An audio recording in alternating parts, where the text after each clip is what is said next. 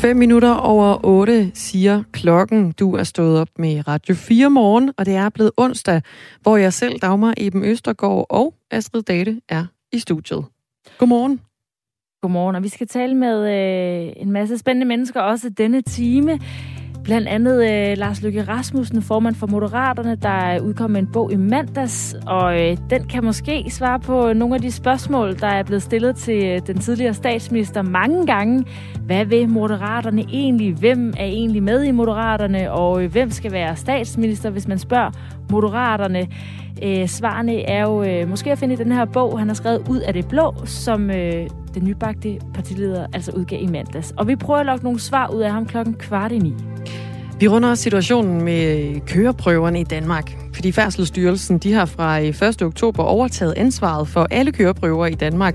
Det har så stået på i 20 dage nu, men øh, det går stadigvæk ikke helt efter planen. Der er altså rigtig, rigtig lange ventetider for at få øh, mulighed for at komme til en, øh, en køreprøve.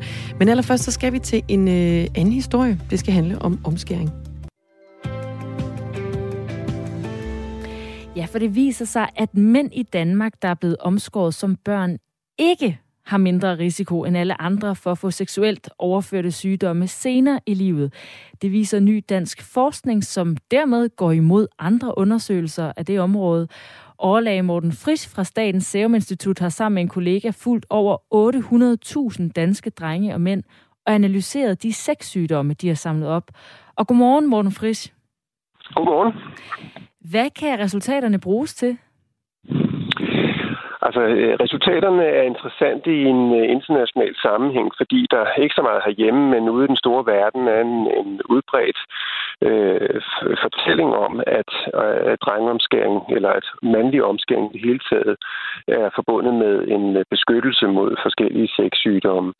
Og der kommer vores undersøgelse og en ny undersøgelse fra Kanada, som er kommet ud samtidig øh, med nye meldinger om, at det ser ikke sådan ud. Og hvad tror du, det kommer til at få betydning? Ja, det kan jeg ikke øh, spå om, men altså, jeg mener, at vores øh, nye øh, store danske og kanadiske undersøgelser bør være noget, som man, man øh, i hvert fald forholder sig øh, konkret og konstruktivt til, og, og sætter det ind i den kontekst, der i øvrigt er. Og den kontekst, der i øvrigt er, som I sagde i indledningen, den er faktisk ikke øh, ret... Øh, der er ikke ret meget kontekst, fordi det er faktisk meget få studier, Øh, som nogensinde har kigget på øh, langtidskonsekvenserne i form af sexsygdomme efter tidlig omskæring. Der er nogle nyere studier, hvor man har omskåret voksne mænd i Afrika og set, at øh, de til synligheden har en, en noget mindre risiko for HIV og andre sexsygdomme i årene efter. Men der er aldrig nogen, der har undersøgt det før på stor skala, som vi har gjort i både Danmark nu og vores kanadiske kolleger har gjort i Kanada og, og dermed øh, kunne belyse det, det spørgsmål, som er relevant ud fra en øh, børneomskæringssynsvinkel. Fordi sagen er nemlig den, at hvor der er omtrent 25 millioner øh, teenage-drenge og voksne mænd i Afrika, som er blevet omskåret med henblik på at beskytte dem mod sexsygdomme som HIV, øh, så er der nu bevægelse også i de afrikanske lande til at lade øh, spæde og små drenge blive omskåret øh, med det samme formål. Og der fandt vi det interessant at undersøge, om der overhovedet er noget at komme efter. Og det ser det altså overhovedet ikke ud til. Og i vores danske undersøgelse, der ser det nærmest ud som om, eller den viser, at der i hvert fald i Danmark er en forøget risiko for sexsygdomme øh, blandt de omskårne i forhold til de intakte øh, mænd. Så, så der er ikke så meget støtte til den fortælling, der er i forvejen, og det øh, vil, vil formentlig øh, øh rejse nogle debatter og, og skabe noget, noget øh, interesse for vores studie, og det mener jeg også, det skal, øh, fordi hvis man skal ud og omskære millioner af, af drenge i Afrika for at forebygge HIV hos dem, så er det virke. Jeres undersøgelse har fulgt uh, lidt over 800.000 danske drenge og mænd, som er mellem 0 og 36 år. Og knap en halv procent af dem var blevet omskåret af ikke-medicinske grunde, og den gruppe havde samme eller højere forekomst af kønssygdomme som resten. Det var der til gengæld øh, ikke en eneste af de øh, 3.375 omskårne, der blev smittet med HIV. Hvordan kan forskningsprojektet bruges til at sige noget om øh, HIV, altså HIV, når der ikke er nogen af de danske omskårne mænd, der har fået HIV?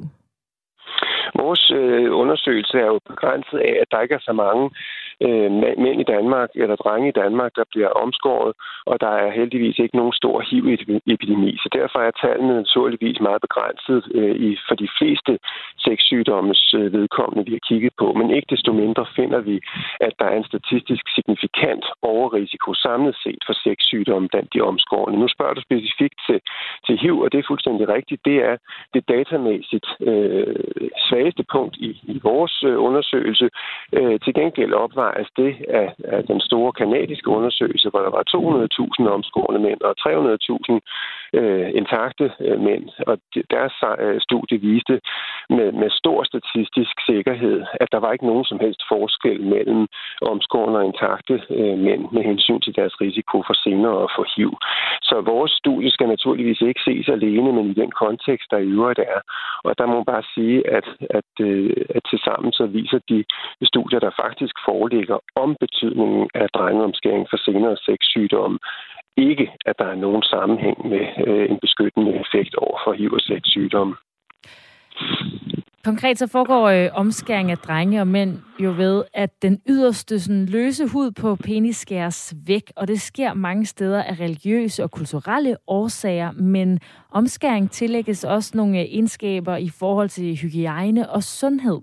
I USA der er tre ud af fire voksne mænd omskåret. Omskæring bliver blandt andet brugt også i flere egne af Afrika til at stoppe udbredelsen af HIV med opbakning fra Verdenssundhedsorganisationen WHO. En undersøgelse foretaget af forskere fra USA og Uganda antyder, at omskæring af mænd reducerer risikoen for, at de smittes med HPV-virus med omtrent en tredjedel. Der er jo stor forskel på, hvordan øh, HIV udbredes i henholdsvis Danmark og Kanada, og så for eksempel Uganda. I Danmark der er det primært i homoseksuelle miljøer, mens det i afrikanske lande spredes mellem mænd og kvinder. Kan man i den kontekst så godt sammenligne så forskellige grupper? Øh, der er alle mulige forbehold, man skal tage i videnskab, når man sammenligner undersøgelser fra det ene land med det andet land. Og der er ikke nogen skråsikker konklusion om, at det her, det virker ikke i Afrika. Men der er i hvert fald god grund til at sige, at de vestlige studier, der er kommet ud, både fra Danmark og Kanada, og også to tidligere små studier fra New Zealand, de til sammen, alle sammen konkluderer, at der er ikke nogen øh, gevinst i, i form af nedsat risiko for sexsygdomme. Og det er de eneste studier, der har undersøgt det. Det er ikke undersøgt i Afrika. Øh, så det mindste, man kunne gøre, det var at lave nogle undersøgelser i Afrika for at se, om det virker, inden man udbreder det til millioner af afrikanske børn. Vi siger ikke, at man bare kan overføre resultater fra velfærdslande i Danmark og Kanada og New Zealand til øh, fattige lande i Afrika. Men det er den eneste evidens, der er. Og den peger altså i den modsatte retning. Det vil sige, at der ikke er nogen beskyttende effekt, eller i værste fald, hvis vores danske resultater øh, også gælder i udlandet, at man kan risikere at omskære millioner af drenge i Afrika og måske øge deres risiko for at få alle mulige sexsygdomme. Det, det er et perspektiv, som jeg synes, man bør tage op. Selvfølgelig er der begrænsninger. Der er begrænsninger i al videnskab. Men øh, på det foreliggende, der er det den bedste evidens, der er. Det er, at der ikke er nogen langtidsbeskyttende effekt mod sexsygdomme, når man bliver omskåret som øh, spæd eller lille dreng. Og her til sidst, øh, Morten Fris, hvad håber du, at øh, dit evidens og øh, dine resultater vil munde ud i nu? Jamen, jeg har det øh, ydmyge håb, at der er nogen, der vil læse det i de instanser, organer og internationale organisationer, som har travlt med at udbrede omskæring til millioner af børn i Afrika, uden at der faktisk er nogen dokumentation for, at det vil beskytte de her børn mod, mod øh, HIV og, og, og sexsygdomme. Så det er sådan set det, jeg håber, fordi det er øh, det, vores undersøgelser viser fra, fra hele Vesten, de, de fire undersøgelser, der er lavet. Så, øh, så det er mit håb, at, øh, at der er nogen, der vil lytte, og at, øh, at de vil måske lige tage en tænkepause, inden de udruller deres omskæringsprogrammer for de små drenge i Afrika. Øh, man risikerer at gøre dem, øh, gøre dem øh, stille den dårligere, hvad angår HIV og, og sexsygdomme, og så er der selvfølgelig alle de andre uomtalte eller ufortalte komplikationer, der kan følge med. Øh, så, så det er mit håb, at det vil blive taget seriøst, og at man faktisk vil, vil stoppe op og lige se, at det her er det rigtige, vi gør. Og det blev det sidste ord, Morten Frisch. Tak fordi du var med. Tak selv. Overlæge fra Statens Serum Institut, der står bag det her forskningsprojekt, der er udgivet i det videnskabelige tidsskrift European Journal of Epidemiology. Og det skal også øh, for en god ordens skyld siges, at Morten Frisch tidligere har optrådt i debatten imod omskæring som privatperson. Det har så ikke nogen relation til det her forskningsprojekt, som er et fagfælles godkendt og øh, udført i det videnskabelige miljø ved Statens Serum Institut. Vi, Vi har fået en sms. Sig venligst det til WHO. De skriver nemlig om omskæring, at omskæring forebygger sygdomme. Vi har jo sådan set forsøgt også at række ud til, øh, til WHO's europæiske hovedkvarter. Ja, vi har et øh, skriftligt svar rækket ud til, ja, præcis WHO's hovedkvarter her i Europa og spurgt, om forskning giver anledning til at overveje strategien for omskæring i Afrika, men øh, uden svar. De har ikke kommet noget svar til os. De seneste dage, der har man øh, kunne følge med i en meget personlig beretning om en ganske barsk mobbekultur blandt Danmarks allerbedste svømmere. Flere medier de har nemlig citeret fra topsvømmeren Janette Ottesens biografi Fri, der udkommer i morgen, men som øh, TV2 Sport altså lige har fået lov til at bringe et, øh, et kapitel fra på forhånd. Her der beskriver Janette Ottesen blandt andet, hvordan hun har mobbet en anden topsvømmer, nemlig landsholdskollegaen Lotte Fris. Og det med ord og detaljer, som altså mildest talt har vagt opsigt om Frises vægt, om hendes tøj, om hendes måde at bevæge sig på, både i bassinet og også uden for svømmebassinet.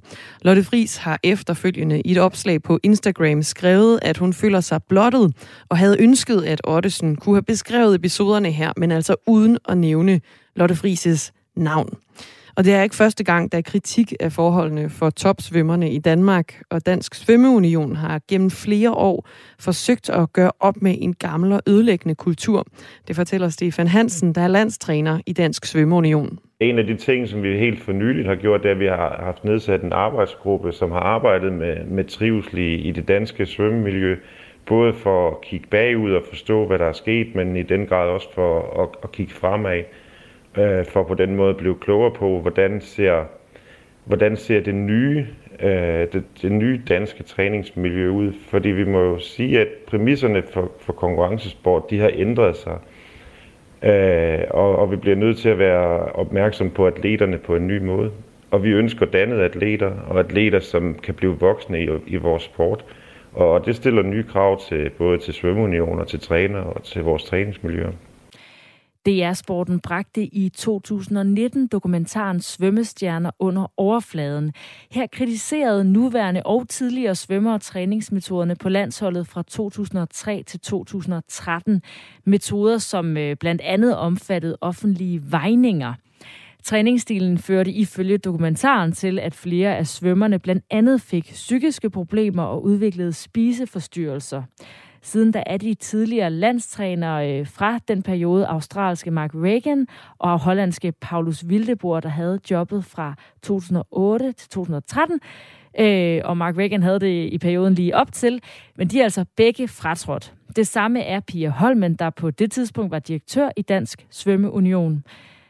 Og selvom den nuværende landstræner Stefan Hansen siger, at de fokuserer aktivt på at forbedre det dårlige miljø i svømmeverdenen, så er det altså også en lang proces at nå i mål med.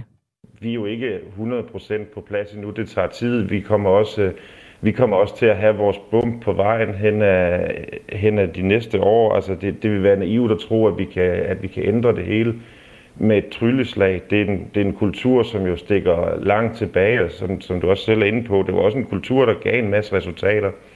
Så, øh, så vi tager det skridt for skridt, og vi, vi arbejder sammen med, med hvad hedder det, klubberne omkring at skabe bedre rammer for, øh, for, hvad hedder det, for de atleter, som der er i dag. Og, og når det er, vi finder ud af, at der foregår vejninger, så tager vi selvfølgelig kontakt til klubmiljøerne og, og, og prøver på den måde også at og få dem med på den, på den nye vogn og på den nye vej at tænke på, hvor at, at fællesskaber er et nøgleord for os i dag. Godt 20 minutter over 8, og nu skal vi snakke om øh, køreprøver i Danmark. Færdselsstyrelsen har fra den 1. oktober nemlig overtaget ansvaret for alle køreprøver i Danmark, og det har altså derfor stået på i 20 dage nu. Men presset på at få fat i køreprøverne er stadig massivt, skriver TV2. Efter Færdselsstyrelsen overtog, så bliver der en gang om ugen hver mandag i Vestdanmark og hver onsdag i Østdanmark lagt nye teori- og køreprøver ud. Og der er altså rift om de her prøver. Flere kørelærer de oplever nemlig stadig, at de skal være utrolig heldige for at få tider, og at de slet ikke kan få nok tider til deres elever. Og nu er vi dig med her til morgen, Marianne Heimdal. Godmorgen. Godmorgen. Du er kørelærer, og så er du næstformand for Dansk Kørelærer Union. Hvad er det for en situation, ja. kørelærerne de står i lige nu? Jamen altså, det er jo det mest hektiske, der har, har fungeret i rigtig, rigtig mange år. Øh, og der er jo folk, der har været kørelærer i jamen, 25 år, som siger, at de har aldrig prøvet noget lignende. Øh, og, og nu har jeg selv været med i gamet i næsten 15 år, ikke? Og, øh, og, og det, det er simpelthen helt, det er helt grotesk, hvordan det fungerer derude lige nu. Øh, vi havde håbet rigtig meget, når vi kom over til Færdselsstyrelsen, at, at tingene skulle blive meget bedre. Det tror jeg også, de bliver på sigt. Men lige nu, der er det simpelthen så kaotiske tilstande, som det overhovedet kan blive. Hvor kaotiske tilstande har du nogle, nogle særlige eksempler på, hvor længe folk har, har ventet i din øh, køreskole på at få en prøve? Jamen altså, det er jo corona-elever, øh, for, som, som ligesom har haft noget, som så skulle over til gå til politiet, og, og vi kunne starte op igen, ikke? Og, og så var der ikke nok prøver, fordi at politiet også skulle øh, hjælpe Færdselsstyrelsen lidt i gang. Så var der prøver, der blev booket og blev afbestilt osv. Vi har generhverver, som ikke kan nå at få, kørekort, øh, få kørekortet tilbage, inden deres frist udløber, som faktisk risikerer at miste deres kørekort helt. Øh, men det, der er det værste, det er, når man sidder og skal booke den der en gang om ugen. Øh, vi mangler cirka 70 øh, prøver totalt i vores køreskole, øh, som er jo en lille køreskole i bund og grund.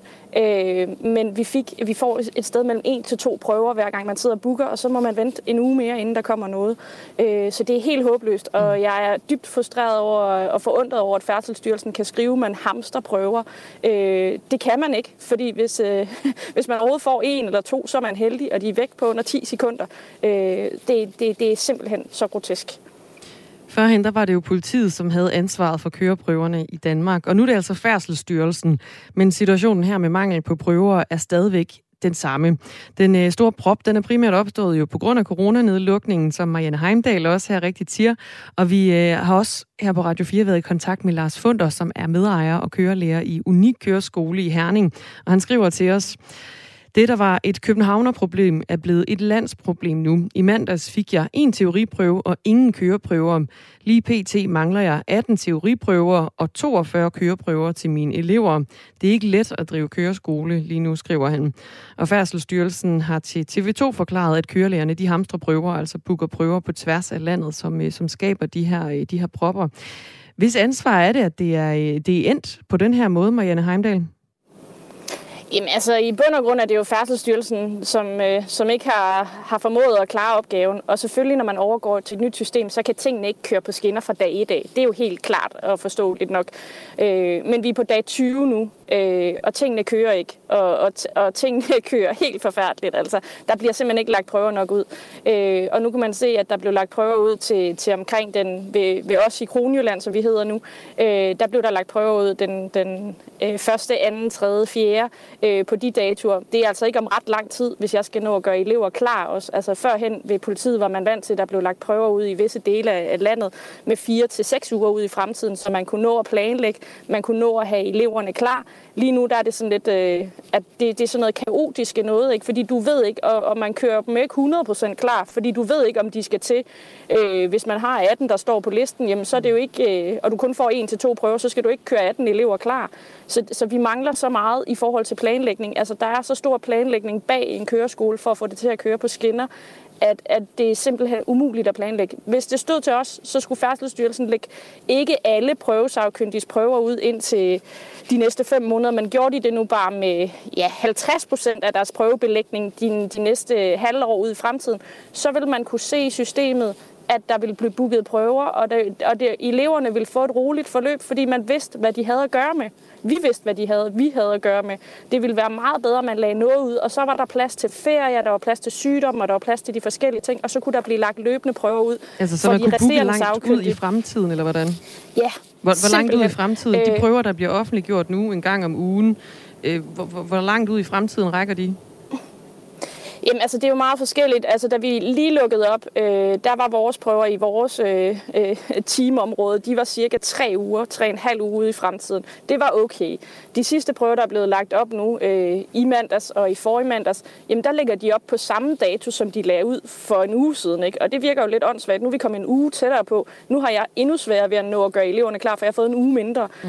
Øh, så, så det virker sådan lidt baglæns. Men det virker jo fint, når prøverne kommer op. Så er der prøver om 14 dage. Det er jo servicemålet. Så det, det lyder godt, når man kigger på statistikken. Det er bare ikke den statistik, der er, fordi jeg mangler jo stadig prøver. Så i bund og grund skulle Færdselsstyrelsen lægge prøver nok ud, så alle elever, der stod, der var klar til en prøve, skulle kunne få en dato og få en tid. Så kan det godt være, at tiden lå langt ude i fremtiden, men lige nu var det bedste, man kunne gøre for eleverne, det var dem at give dem et tidspunkt, og give dem en, ligesom at have noget, en gulderod ude i bagenden. Lige nu, der kan vi ikke give dem noget, og det er bare os kørelærer, der står og er dumme, fordi vi kan ikke give dem en prøve. Ja, Færdselsstyrelsen har jo til TV2 forklaret, at kørelærerne de hamstrer prøver og booker prøver på tværs af landet, som er det, der, det, der skaber propper. Hvad, hvad tænker du om, at Færdselsstyrelsen de peger, peger fingre af jer kørelærer? Det er jo den nemme løsning, ikke? Øh, og, og det kan jo ikke lade sig gøre. Altså, hvis man sidder bare med en liste på 18-20 stykker, der skal have en køreprøve, og jeg får en til to køreprøver, vil du så kalde det at hamstre? Øh, det er det ikke i min verden. Min verden er, at jeg hamstrer, hvis jeg tager for meget i forhold til, hvad jeg har brug for. Øh, og problemet er, når man sidder og trykker, og man har seriøst et sted mellem 4 øh, til 10 sekunder for at få en prøve. Du kan ikke engang nå at se, hvad det er for en tid, du får. Du trykker bare løs, og du, de første fem prøver, du rammer, der viser den bare rødt, og så står, står der, at prøven er allerede booket. Så du aner ikke, om du trykker på klokken 14, klokken 8. Du trykker bare på skærmen. Øh, så, så det er så umuligt, og nogle gange så kan man være uheldig. Øh, vi havde en kørelærer i vores køreskole, som kom til at trykke øh, og fik to prøver. Den anden dag var lykkelig, indtil han så opdagede, at de lå stort set oven i hinanden, så bilen var allerede sted til køreprøve, så den kunne ikke bruges alligevel. Øh, og det er, jo, det er jo forfærdeligt, altså. Men Marianne Heimdal, det er, det er, ufære vilkår for os. Næstformand for Dansk Kørelærer er der slet ikke noget, I som kørelærer rent faktisk kan gøre? Altså, har I ikke også et ansvar i den her prop, der nogle gange er blevet lavet? Jamen det kan man jo sige. Altså vores øh, prop startede jo sådan set på grund af corona, hvor vi var nedlukket. Øh, det, er jo ikke, øh, det er jo ikke kørelandets skyld, at der kom corona til Danmark, og vi blev nedlukket, nedlukket og det er jo sådan tingene er. Så har vi forsøgt at arbejde tingene op og forsøger jo at komme med, med de bedste elever til, til køreprøver hele vejen igennem. Og det gik faktisk mange steder i landet ret okay efter coronaen, ikke? og da prøverne kom, kom frem igen, og det gik godt. Og så var det jo, der kom sommerferie, og sagkyndige skal væk på sommerferie, sagkyndige skulle afspacere, inden de skulle over til Færdselsstyrelsen. Og så blev der jo bygget sådan lidt en ny prop på grund af det. Så overgår vi til Færdselsstyrelsen nu, og, og, og der er færre prøver i systemet. Jamen, så, så skal det jo gå lidt galt igen, ikke? Men vi kan jo heller ikke bare lade være at tage nye elever ind og lade være at, at, at gøre noget. Vi tager ikke lige så mange elever ind, som vi burde gøre på normalt tidspunkt, fordi vi har jo en, gamle elever til at ligge, øh, og det gør jo til, at vi kan ikke tage lige så meget ind, som vi ville normalt gøre på et normalt år. Så vi er jo mange måneder bagud. Marianne Heimdal, helt kort her til slut. Hvad skal der gøres for at, øh, at løse de her problemer? Jamen altså, vi kan ikke løse det øh, overnight. Altså, det kan ikke lade sig gøre. Øh, men, men Færdselsstyrelsen vil hjælpe rigtig meget, hvis de fik lagt prøver ud i resten af i år. Øh, øh, i hvert fald, og rigtig gerne januar og februar med, øh, og fik lagt teoriprøver ud, fik lagt øh, køreprøver ud, og må ikke kun prioritere det ene, fordi at hvis man prioriterer det ene, så kommer der bare en større prop det andet sted, men altså lægger man ikke særlig mange teoriprøver op, så er der ikke særlig mange elever, der mangler køreprøve. Vi, det følges ad, øh, og det er fra region til region i Danmark. Jamen, Nordjylland mangler mange flere teoriprøver end køreprøver hvor måske der er andre steder i landet, i København især, der mangler flere køreprøver, måske en teoriprøver. Ikke? Så det er så forskelligt øh, i forhold til det. Man er nødt til at gå ind og se unikt på de her teamområder og finde ud af, hvad der mangler. Sagde Marianne Heimdal, tak for det. Det var så lidt. Altså næstformanden for i Dansk Kørelærer Union, og også kørelærer selv, skal vi lige huske at nævne. Klokken den er et minut i nyheder, og på den anden side af dem, så skal vi snakke med en øh, herre, som øh, dig, der lytter med derude, helt sikkert ved, hvem er. Ja, fordi øh, der, er, der er ikke meget, han kan gøre, uden at det bliver skrevet og talt om, og heller ikke her i Radio 4 morgen. Vi skal nemlig have Lars Lykke Rasmussen med. Den øh, tidligere statsminister udgav i mandags en bog, og den øh, kan måske give svar på nogle af de spørgsmål, der har været rigtig mange af til øh, Lars Lykke om hans nye parti, Moderaterne, fordi hvad vil de egentlig? Altså, udover at bygge bro i det tætte landskab midt i dansk politik og hvem er de, og hvem skal være statsminister? Nogle af de spørgsmål, dem prøver vi altså at lokke ud af den tidligere statsminister på den anden side af et øh, nyhedsoverblik. Ja, det er altså øh, et, lykkesbog ud af det blå, vi skal, øh, vi skal tale om med ham øh, lige om øh, fire minutters tid. Klokken den er blevet halv ni, og nu er der nyheder med Sofie Levering på Radio 4.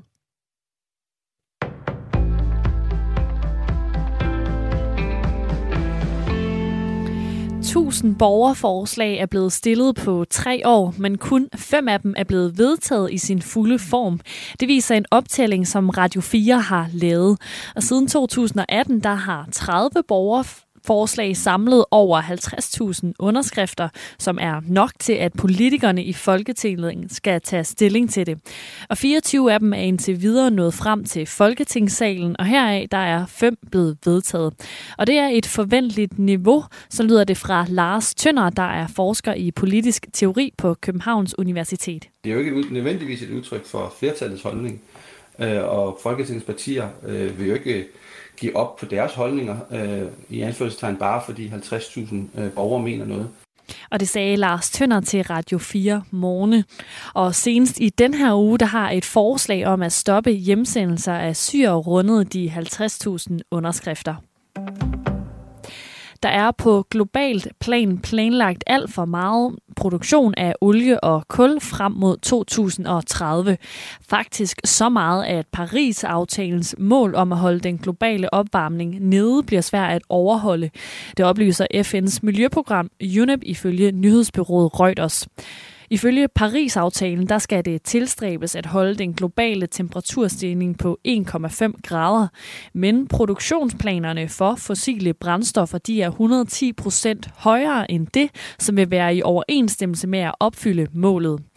Rapporten fra UNEP bygger på 15 analyser fra bygger af analyser af 15 store landes planer for produktion af fossile brændstoffer. Og ifølge UNEP så er der udsigt til, at de 15 lande vil øge deres produktion løbende helt frem til 2040, også selvom der er lavet klimamål for at mindske udledninger af drivhusgasser. Og rapporten fra FN's miljøprogram kommer også til at fylde til klimatopmødet, der begynder den 31. oktober. Et panel i den brasilianske kongres vil tiltale præsident Bolsonaro for massedrab i kølvandet på coronapandemien. Det skriver The New York Times, der har fået adgang til et uddrag af en undersøgelse, som panelet har foretaget. Og panelet det består af syv øh, nej, 11 senatorer, hvoraf syv af dem er i oppositionen til Bolsonaro. Og panelet konkluderer, at præsidenten bevidst lod coronavirus have i landet, og dermed dræbte 100.000 vis af brasilianere. Og det skete ifølge panelet i Bolsonaros mislykkede forsøg på at skabe flokimmunitet. Det er usikkert, hvorvidt panelets undersøgelse vil føre til en reel tiltale af Bolsonaro, skriver The New York Times. Men undersøgelsen den afspejler den vrede og splittelse, der er mod landets ledere, som har nægtet at tage coronapandemien alvorligt. Blandt andet så har præsidenten kaldt coronavirus for en lille influenza. Og så til Storbritannien, hvor dronning Elizabeth er kåret som årets olding af et britisk magasin. Og selvom britternes 75-årige dronning er den længst levende og længst regerende monark i Storbritanniens historie, så frabeder hun sig at blive kaldt olding. Hun har høfligt afslået kåringen med den begrundelse, at hun ikke opfylder de relevante kriterier. Det skriver nyhedsbyrået AP. Og så til en lille vejrudsigt, for det bliver en overskyet dag med udbredt regn mange steder, og temperaturen den ligger mellem 13 og 16 grader. Det var nyhederne på Radio 4 med Sofie Levering.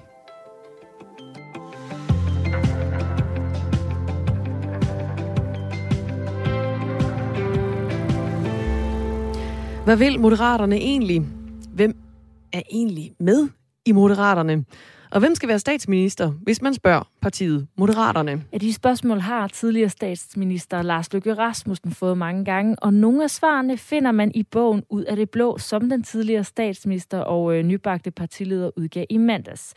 Bogen er en slags øh, road movie, hvor Lars Lykke sammen med sin kone Solrun og deres hunde kører gennem Danmark fra Falster til Skagen for at finde ud af, hvad det egentlig er, der samler os. Ud fra det laver han en to-do-liste, en slags øh, ønskeseddel, som vel er det nærmeste moderaterne endnu har været på et partiprogram. Godmorgen, Lars Løkke Rasmussen. Godmorgen. Godmorgen. Tillykke med bogen, og for så vidt jo, også øh, tillykke med, at Moderaterne er opstillingsberettiget til næste folketingsvalg. Alt sammen øh, nyt. Jo tak. Øh, altså, Moderaterne findes jo ikke endnu. Øh, vel, det er jo ikke stiftet endnu. Det er lidt vigtigt at huske på, også når man vurderer den her bog. Altså, den her bog, det er en, jeg har skrevet i sommer. Og, øh, og vi har jo hele tiden sagt, at, at det her parti, det bliver stiftet på den anden side af kommunen men øh, opstillingsberettiget, så langt, så godt. Det er vi i hvert fald, ja. Og hvor, mange, øh, hvor mange kandidater vil du have på stemmesedlen, hvis nu øh, valget var i morgen? Jamen, hvis valget var i morgen, så ville vi jo være lidt udfordret, fordi så skulle vi jo først blive opstillingsberettiget, fordi det er vi ikke. Altså, vi har samlet underskrifter nok ind til at kunne blive det, men vi er jo ikke blevet det endnu. Så vi ville få rigtig, rigtig travlt, og der ville formentlig gå den første uge af valgkampen, før vi så var klar. Men vi ville blive klar og vi ville have kandidater på, øh, på, på, på hvad hedder det, stemmesedlerne i hele Danmark rundt. Hvor mange tænker du umiddelbart, I vil have på? Jamen, øh, det ved jeg ikke, hvis det lige var i morgen, men det er jo ikke i morgen. Altså, valget er i, øh, i foråret 23. Og hvad så til foråret 23? Jamen, der vil vi have... Øh, altså, Danmark består af 10 storkreds, og der vil være et antal kandidater i hver storkreds. Okay, så et øh, x antal kandidater fra Moderaternes side af. Hvis vi lige skal bringe lidt af din øh, to-do-liste fra bogen ud af det blå, så er nogle af de ting, øh, du gerne vil, det er at øh, lave SU om, så det bliver et øh, fordelagtigt lån, så man ikke får pengene som studerende, men låner pengene i forhold til, når man øh, sælger sin bolig, så skal overskuddet, det skal heller ikke længere være skattefrit. Og så skal der være hårde straffe til dem, som ulovligt importerer hundevalpe fra blandt andet Rumænien. Og du har øh, flere sager på, øh, på to-do-listen end de her. Hvis du nu skulle vælge en af dem, hvilken er så den mest essentielle? Men det skal jeg ikke. Altså, jeg har skrevet en bog øh, på 270 siden. Jeg ved ikke, om du har læst den, men altså, jeg synes ikke, du øh, yder den fuld retfærdighed. Altså, det er en bog, hvor jeg øh, kører rundt i Danmark og taler med Danmark, øh, danskerne og reflekterer over nogle af de ting, de siger øh, til mig. Det er øh, jo ikke nogen politisk bog i den forstand, og så er det en politisk bog. Men jeg synes, man skal læse den frem for at, at forholde sig til den her lidt hurtige gengivelse. Det er jo ikke noget politisk øh, program. Det er, det, er en, det, er en, det er en rejsebog. Så er der ikke nogen af de her ting, vi kommer til at se i et kommende partiprogram? Jo, det vil jeg da tro, men altså, du trækker ligesom tre ting frem, øh, inklusiv, og det kan jeg godt høre lyder sjov, øh, nogle overvejelser, der baserer sig på, at jeg, jeg møder en, øh, en betjent, der har hjulpet en dyreværnsorganisation om at, at rulle noget ulovlig øh, valpeimport frem. Jeg møder nogle hundeelskende folk, øh, og det er vigtigt for dem, at det reflekterer jeg over. Og så vil der mig til at skulle prioritere det op imod øh, for eksempel hele spørgsmålet om, hvordan vi laver et mere robust SU-system, som jo hviler på, at vi har den udfordring, at øh, Folketinget er flere omgange, og jeg har selv været med til det, skære ned på antallet af engelsksprogede uddannelsestilbud, og i virkeligheden er med til at gøre os dummere, øh, gøre os dårligere til at gribe fremtiden, fordi vi har et SU-system, som er indrettet meget, meget anderledes end i andre lande, og det giver nogle tanker. Og det er for hurtigt at beskrive det som, at nu skal det bare være lån. Det handler i virkeligheden om, om man kan skelne mellem dem, der tager en uddannelse i Danmark og bruger uddannelsen i Danmarks tjeneste, altså tjener penge til Danmark og betaler skat, og dem, der for eksempel bare lige kommer ind og runder øh, Danmark, tager en uddannelse på verdens bedste SU, for så at rejse ud og aldrig bidrage til Danmark. Det er jo fordi, at man øh, bliver nysgerrig på, hvad et potentielt kommende parti gerne vil. Så, øh, og netop, som du siger, bogen, øh, du siger, den er ikke politisk, og alligevel er den politisk. Så spørgsmålet var, om der var nogle af de ting, man kan trække ud fra bogen, som vi vil komme til at kunne se øh, for eksempel i et kommende partiprogram hos Moderaterne? Jamen, det tror jeg, at man vil kunne. Altså, det er vil da helt sikker på, et eksempel, kunne. Altså, vil du kunne komme med et eksempel på det? Jamen, der er der ingen tvivl om, at når vi for eksempel snakker SU, så er der brug for, at vi øh, indretter vores SU-system anderledes øh, fremadrettet, fordi ellers så havner vi i den situation, øh, som vi er på vej ind i, hvor vi bevidstløst bliver ved med at gøre Danmarks fremtid dårligere ved at skære ned på antallet af engelsksprogede uddannelsestilbud og sige til unge fra hele verden, det bedste, de bliver væk. Øh, og det er dumt, altså fordi at vi er et lille land, og vi har brug for at trække de bedste hjerner til os, så vi skal finde en metode, hvor vi både sikrer, at folk kan komme til Danmark, tage en uddannelse, og vores, vores egne unge også har en mulighed for at tage en, en uddannelse, hvor, hvor, hvor, hvor hovedsproget på uddannelsen er engelsk. Det gør dem i stand til at gribe verden, uden at vi som i dag bruger altså en halv milliard kroner om året på at sende SU ud til, til folk, der på sigt ikke bidrager til det danske samfund. Så det kan da være et eksempel. Men altså, man skal måske læse bogen, fordi det kan give et indblik i øh, en rejse frem mod et parti. Ikke? Fordi jeg tager jo på den her rejse, fordi at jeg er et partiløst menneske. Jeg øh, har været i politik i 35 år. Jeg har besøgt danskere mange gange, men jo ikke så koncentreret, som jeg gør i den her bog. Og det er jo min, altså det er jo min personlige rejse ud i Danmark, øh, og det er jo derfor, man skal læse bogen. Og noget af det, jeg tager med hjem, jamen det er selvfølgelig noget, der vil blive omsat i det parti Moderaterne, så under stiftelse i øjeblikket. Der står bag på din bog, at du sætter en ny politisk retning for Danmark. Så hvis man nu skulle pege den her rejse i en, i en retning, normalt er der jo to retninger, højre og venstre på øh, den politiske, de politiske fløje. Hvilken retning går øh, den nye retning så i? Jamen, den går jo så, øh, hvis du skal blive det billede, så går den jo lige ud eller fremad, eller hvad ord du vil bruge. Altså, fordi den hviler jo egentlig på, og det er derfor, man skal læse bogen, at, at, at, at vi danskere, øh, og nogen bekender sig til at være højreorienterede, venstreorienterede, socialister, liberale, konservative, hvis man skræller det der væk, så er de fleste danskere, jeg kender, de øh, er jo tilhængere af den danske samfundsmodel, og de er tilhængere øh, af det, øh, den skandinaviske velfærdsmodel. De ønsker den ikke Øh, lavet om. De ønsker ikke at socialisere Danmark eller gøre Danmark meget mere kapitalistisk, end vi er. Men de ønsker et, et, et, et samfund med de muligheder, øh, der findes, og de ønsker at give det videre i en stærkere form til deres børn. Og det, og det kalder på, at vi hele tiden øh, justerer og reformerer vores øh, samfundsmodel, og det går nogle gange lidt død i, at den ene øh, såkaldte blok sidder og lurer på den anden. Og det er blevet værre, mens jeg har levet. Altså, da jeg var ung og meldte mig ind i et parti, der meldte jeg mig ikke i nogen blå blok. Altså, vi talte slet ikke om det på den, på den måde dengang. Det er noget, der er kommet. Så øh, noget med hen over midten og lige frem i retning af, med den her nye politiske retning. Jeg har ikke læst bogen, men øh, det har Radio 4's politiske redaktør Thomas Larsen, og han udtalte øh, til øh, mig sådan her i mandags om øh, det budskab, han tog med sig fra bogen. Der vil være nogle af hans forslag, tror jeg, der vil appellere til blå borgerlige vælgere. Og så vil der nok også være nogle af hans forslag, der netop vil række, kan man sige, lidt ind over midten og gå ind over midten i forhold til rød blok. Og der tror jeg, han drømmer om også, hvis det går godt for hans parti, at han for eksempel altså vil kunne øh, tage nogle øh, vælgere fra det radikale øh, venstre og få dem over i sit nye parti. Rammer Thomas Larsen plet her i sin analyse, Lars Løkke Rasmussen? Ja, det er en hurtig analyse, men jeg kan da godt høre, at han har læst bogen i modsætning til dig med al respekt, og det synes jeg, der er positivt. Og det synes jeg, at også folk øh, skal. Altså, der er jo en idé i at valgt at skrive en bog på 270 sider, frem for bare lige at udtrykke en budskab over 30 sekunder. Øh, og derfor synes jeg, man skal læse øh, bogen for at få en fornemmelse af, hvad der står i den.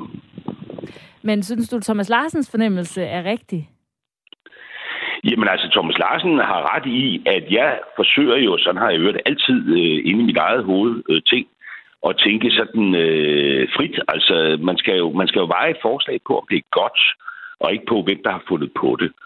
Og der er der jo sådan lidt en mærkelig mekanisme i politik, at i virkeligheden er der ikke copyright. Det går ud på at få andre til at mene det samme som en selv. Og når det så lykkes, så bliver man nogle gange sådan lidt irriteret over, at man ikke har sin sag for sig selv igen.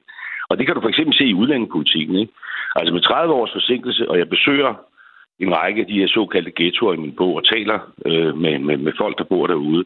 Men med 30 års forsinkelse, så flyttede Socialdemokratiet sig hen, hvor de borgerlige partier har været meget, meget længe. Og så skulle man jo synes, at alle blev glade og sagde, så er vi enige om det. Men i stedet sker der jo det, at, at, at den her debat trækker længere og længere ud. Ikke?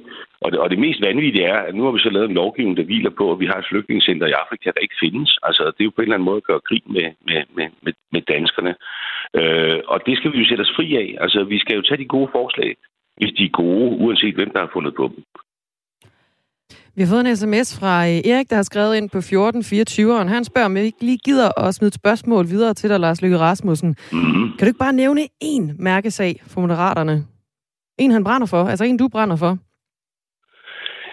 Jo, det kan jeg da godt, men altså nu har vi for eksempel snakket om, øh, om SU. Altså for mig vil det være en mærkesag, at vi får et bedre sundhedsvæsen. Altså jeg har selv været med til øh, og lave forandringer i vores sundhedsvæsen. Jeg var meget, meget stolt over 2016 øh, at få øh, kræftens bekæmpelse sæderspris sammen med Ben Hansen for kræfthandlingsplanerne, vi lavede. i kølvandet på de specialiserede sygehuse, og jeg kan jo se, at det danske sundhedsvæsen det kommer til at bryde sammen om nogle år, hvis ikke vi får øh, lavet nogle ting om, skabt mere nærhed i det, så det vil da være en mærkesag. Altså, det vil være en mærkesag, at børnene lærer noget ude i, øh, i folkeskolen. Der er et helt kapitel i den her bog, der handler om et besøg på en lille skole op ved, øh, ved Aalborg. Øh, det vil være en mærkesag. Det vil være en mærkesag, at vi får en øh, ordentlig øh, ældrepleje. Det vil være en mærkesag, at vi gør Danmark øh, øh, klar til fremtiden. Det var derfor, jeg talte SU før. Mm. Og det er ikke bare, nu skal det være lån. Altså, det er lidt mere begavet som så. Det er, at vi på en og samme tid skal have et uddannelsestilbud, der står åben for folk udefra, så vi trækker gode hjerner til, og vi lærer vores unge også at tænke internationalt, uden at vi tømmer pengekassen. Så der vil være mange mærksager. Mange har også spurgt, hvem øh, Moderaterne helst ser som statsminister, og måske giver du svaret lidt på øh, side øh, 250, hvor du taler om koalitionen hen over midten. Der står, kan ingen andre se sig selv i spidsen for sådan et projekt, så kan jeg godt. Håber du på at blive statsminister igen? Når jeg skriver sådan der, så er det jo fordi at sætte alvor øh, bag min ambition. Fordi jeg kan jo se, at øh, at de fleste andre øh, på Christiansborg, de siger, at vi skal da blive ved med at gøre tingene, som vi plejer. Altså, det skal være rødt eller blåt. Og jeg synes, det er trøstesløst. Og der var en grund til, at jeg skrev befrielsens øjeblik i sidste valgkamp, fordi jeg tænkte, en blå regering, der baserer sig på alle partier fra Venstre, Konservativ, Liberal Alliance, Nye Borgerlige, Dansk Folkeparti, det bliver, en, øh, det bliver en regering, som ikke har noget håbefuldt optimistisk projekt. Og en socialdemokratisk regering, der baserer sig på den yderste venstrefløj, det bliver også en stillstandsregering. Øh, og det er også det, vi ser i øjeblikket, hvor, hvor Anker Jørgensen pludselig er blevet sådan en ikon, man trækker frem, og hvor man tegner sig den næsten Morten Koks billede af en vision for Danmark. Øh, men der er åbenbart ikke rigtig så mange, der har lyst til at bryde op i det, og det har jeg. Og det er jo derfor, jeg siger, okay, hvis ingen andre vil, så kan jeg da godt, men det er da ikke udtryk for øh, noget, jeg betragter som specielt realistisk. Altså. Nej, hvornår, øh, altså, øh, nu øh, taler vi ud fra øh, din bog og den her to-do-liste med nogle, med nogle øh, politiske øh, ønsker og idéer. Hvornår, øh, altså i forhold til det, du vil med at arbejde hen over midten, hvornår kommer der alvor bag øh, de ambitioner og noget konkret sådan partiprogram fra øh, Moderaterne? Ja, det gør det, når der kommer et parti. Øh, og, øh, og, og jeg ved godt, at øh, kommentatorer og bedseviser og tirsdagsanalysen og alle dem her, de er ekstremt utålmodige, og det er også derfor, at de læser den her bog med mine øjne øh, forkert. Altså, øh, jeg meldte mig ud af Venstre den 1. januar. Jeg stiftede et politisk mødested den 8. januar. Øh, der er 17.000 mennesker, der har meldt sig ind og som diskuterer politik øh, en gang om, om ugen. Vi har sagt, at ud af det vokser der et parti, og vi har også sagt helt ærligt hele tiden, at det kommer efter kommunevalget, fordi vi deltager ikke i kommunevalget. Det vil være lidt underligt at have et parti, og så ikke stille op til de valg, der er. Så det kommer efter kommunevalget. Og der kommer der et parti, så kommer der et program, så kommer der kandidater, Øh, og det kommer, det kommer, når det kommer. Og, og, og, og i mellemtiden, så er jeg mig selv, og, øh, og jeg har været på en, en rejse, og det er jo blandt andet en rejse mod øh, det mål at stifte det her parti, og den rejse kan man følge, hvis man læser, hvis man læser min bog. Det kan kommentatorerne jo så øh, glæde sig til, når, øh, når det sker, altså at øh, det så bliver et parti på et tidspunkt en gang efter kommunalvalget. Mm. Tak fordi du var med, Lars Løkke Rasmussen. Tak fordi jeg måtte være med, og god dag til alle sammen. God dag partiformand og øh, forfatter med store ambitioner. 12 minutter i 9.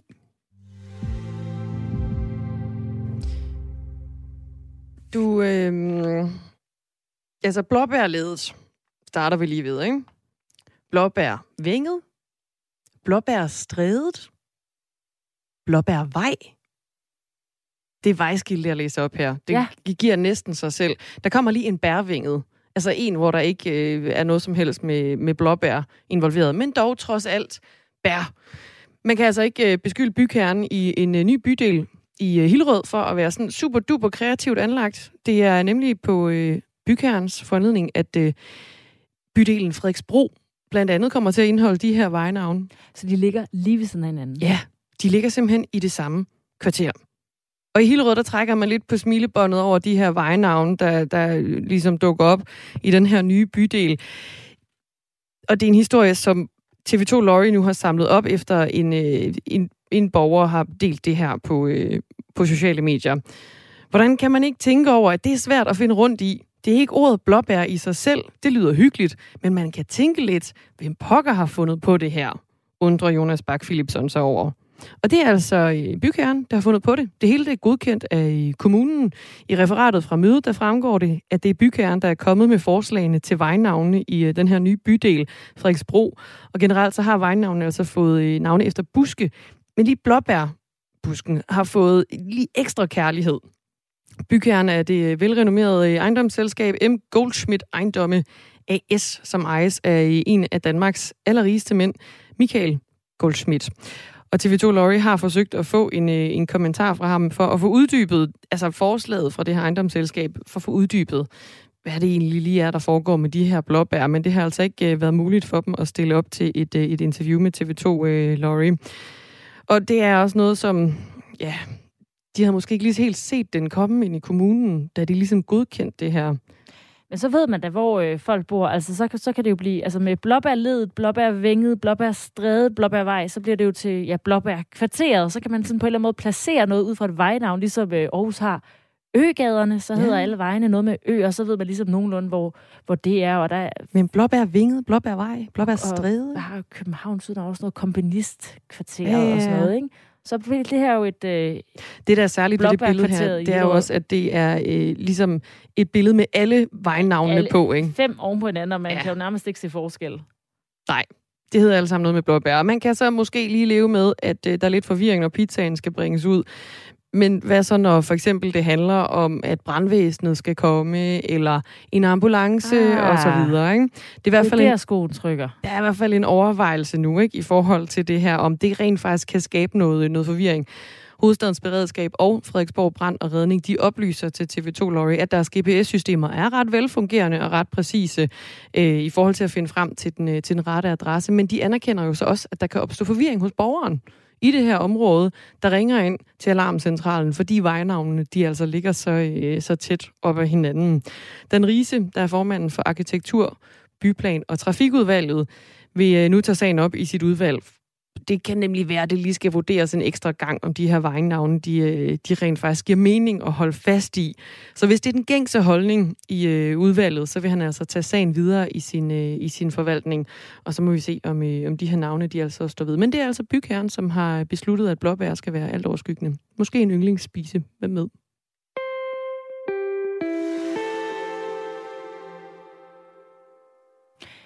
Det er endelig efterårsferie, og selvom det regner og blæser, så er vi ude i naturen som aldrig før.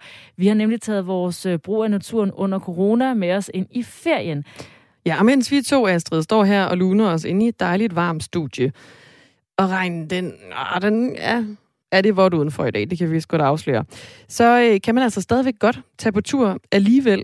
Netop nu, der buner de danske skove nemlig af bær, nødder og af svampe, som man kan samle, eller sanke, som det jo øh, sådan set også, øh, også hedder. Øh, og der er også masser af andre aktiviteter derudover i øvrigt. Og du, Louise Fischer, har faktisk begivet dig ud i Trueskov. Man kan høre regnen i baggrunden. Lyder det ikke dejligt, Det lyder så skønt. Du er i Trueskov vest for Aarhus for at blive klogere på, hvad man kan bruge naturen til på den her årstid, også selv om det er ja, koldt og vådt. Louise, hvordan er det derude i skoven? Det er faktisk overraskende godt, vil jeg sige. Øh, man, det regner rigtig meget, og det kan man nok også godt høre. Men fordi at vi står under sådan nogle dejlige øh, træer, der endnu ikke har mistet alle bladene, vi står under en ny hassel, har jeg fået at vide, så, øh, så er vi faktisk nogenlunde i læge. Jeg har ikke engang taget min regnjakke på.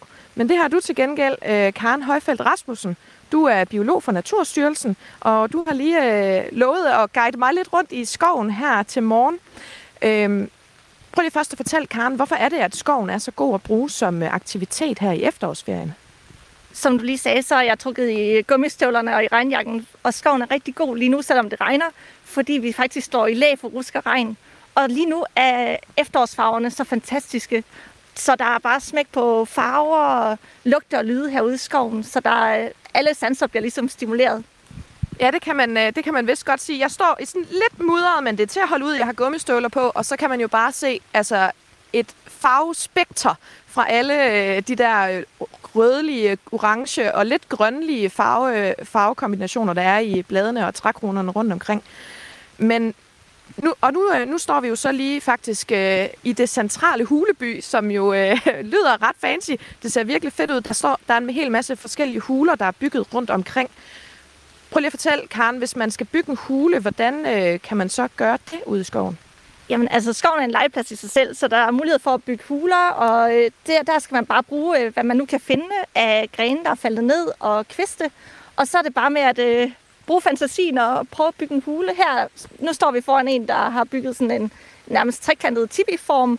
Øh, man kan krybe i læ indeni, og øh, det er vigtigt, at man ikke lige saver grene af træerne, men bruger det, der ligger på, på jorden, og ikke noget med at binde øh, reb og snore i, men brug naturens materialer til at bygge en fin hule.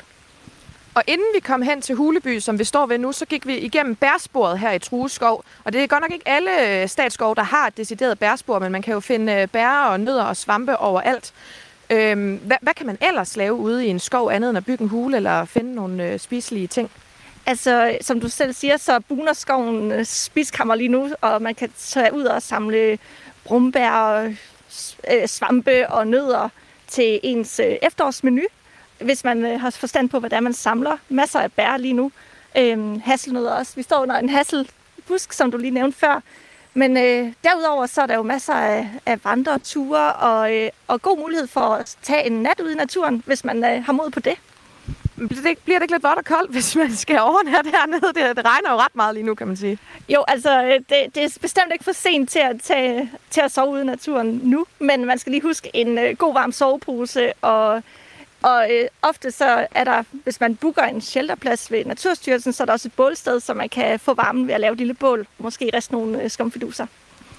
Og tidligere på morgen, Karen, der talte vi med en livsstilsekspert, Henrik Byer, som fortalte, at det der med at bruge naturen var noget, vi jo rigtig meget gjorde under coronanedlukningerne, fordi der ikke var så meget andet at give sig til. Men at det faktisk er noget, vi sådan tager videre os her, øh, hvor corona så småt har sluppet sit tag i det danske samfund. Hvordan kan I mærke det ved Naturstyrelsen? Vi oplever rigtig mange gæster ude i skoven og på naturområderne i hele taget i uh, Naturstyrelsens uh, naturområder. Og så kan vi se på antallet af bookinger af vores bookbare lejrpladser, at det slog rekord i første halvdel af 2021 sammenlignet med sidste, samme periode sidste år under corona, hvor der egentlig var rekord. Så det der med at overnatte i naturen, det ligner det en tendens, danskerne godt kan lide og holder fast i. Men kan man også overnatte i naturen, når det nu bliver bidende koldt og vinter? Det kan man sagtens. Altså, øh, man kan igen tage pak efter forholdene, havde jeg sagt. Og det er faktisk rigtig hyggeligt at, at ligge og putte ind i soveposen og kigge på stjernehimlen, som er helt fantastisk, og lytte til skovens lyde, og så øh, lave et lille bål og, og hygge sig med det, holde varmen. Så det kan man gøre øh, hele året rundt. Naturen er jo åben for alle 24-7 i, øh, i statens naturområder. Og det er jo skønt herude, kan man sige. Men når nu der er så mange, der er begyndt at bruge naturen, Karen, kan man så ikke godt risikere, at øh, vi ødelægger naturen, eller folk, der glemmer at samle øh, deres skrald op, at det ligger smidt og, og tilsvarende? Man skal altid vise hensyn til, til naturen og til hinanden, når man er ude og bruge naturen. Rydde op efter sig selv, og, og, og det gælder altså at øh, samle toiletpapir sammen, hvis man har, har været afsted i skoven. Og i det hele taget øh, vise hensyn til både dyr og mennesker, der, der er i skoven. Og nu siger du lige samlet toiletpapir sammen. Jeg har jo selv overnattet i øh, skoven et par gange de sidste par år. Godt nok i sommerperioden. Jeg er ikke så øh, hardcore og gør det i vintertiden. Hvad gør man egentlig, hvis nu man skal lave pølser, når man er på skovtur? Jamen altså, så er man jo forberedt hjemmefra at tage en lille skål med og gå ind øh, dybt ind i skoven og grave et lille hul og øh, gøre, hvad man skal gøre der. Og så har man en lille affaldspose bag. jeg ved ikke med dig, men jeg skal heldigvis ikke nu. Øh, men, øh, men tak for det tip, øh, Karen. Hvad, hvad kan man ellers, altså sådan, hvad, hvad kan vi se ind i, at øh, bliver det overrendt her i skoven, eller er det bare dejligt, synes I fra Naturstyrelsen, at øh, det vrimler med gæster herude? Det er super dejligt, der er så mange gæster, og der er jo masser af plads til alle herude. Man kunne jo godt tage et andet sted hen, end man plejer øh, og gå sin øh, skovtur, som alle andre gør, men prøv at udforske nogle af de mange andre øh, dejlige naturperler, der er ude i landet, som måske ikke er så velbesøgte. Inde på Naturstyrelsens hjemmeside er der en masse digitale guider og, og fifs, og på hjemmesiden udnaturen.dk kan man klikke ind og se øh, inspiration til vandreture og shelterpladser og bålsteder i hele øh, landet. Tak, Karen. Så er det tip med givet videre. Og så kan jeg lige give et tip videre. Det kan være, at I Dagmar og Astra lige lytter med, fordi at, ja. øh, jeg ved nemlig, at når man øh, har været på skovtur, især når det regner, så er det lækkert at komme hjem til en dejlig kop varm kakao. Er det noget, I kunne sørge for? Ja, det tror jeg faktisk jeg måske tror, godt, vi kunne jeg klare. Tror, jeg tror, maskinen laver kakao derude. Ja, det er jeg ret sikker på. Ja, ja. Det vi glæder fik jeg så, mig vi, til. vi fik så en varm vi, kop vi, vil kakao ikke, til dig. vi vil ikke stå inden for kvaliteten, men den skal nok være der. det er så dejligt. Tak, Pia. Vi ses på redaktionen. Det var altså øh, Louise Fischer, som øh, har været en tur i skoven. Det var Troes skov, der ligger vest for Aarhus. For lige at stikke en finger i jorden i forhold til, hvad man egentlig kan bruge naturen øh, til på den her årstid. Når nu det også er efterårsferie, ikke? så der er i hvert fald for nogen af god tid. Vi er ved at være færdige med Radio 4 morgen for i dag. Efter nyhederne lige om lidt, der er Ida Sofie Serup klar med øh, Ring til Radio 4, hvor de skal debattere kønskvoter. Altså, skal vi indføre kønskvoter for at få flere kvinder til topposter og bestyrelser? Og det er jo et program, hvor øh, lytterne derude skal i gang, så find telefonen frem og vær klar til Ring til Radio 4. Nu er klokken 9, og der er nyheder.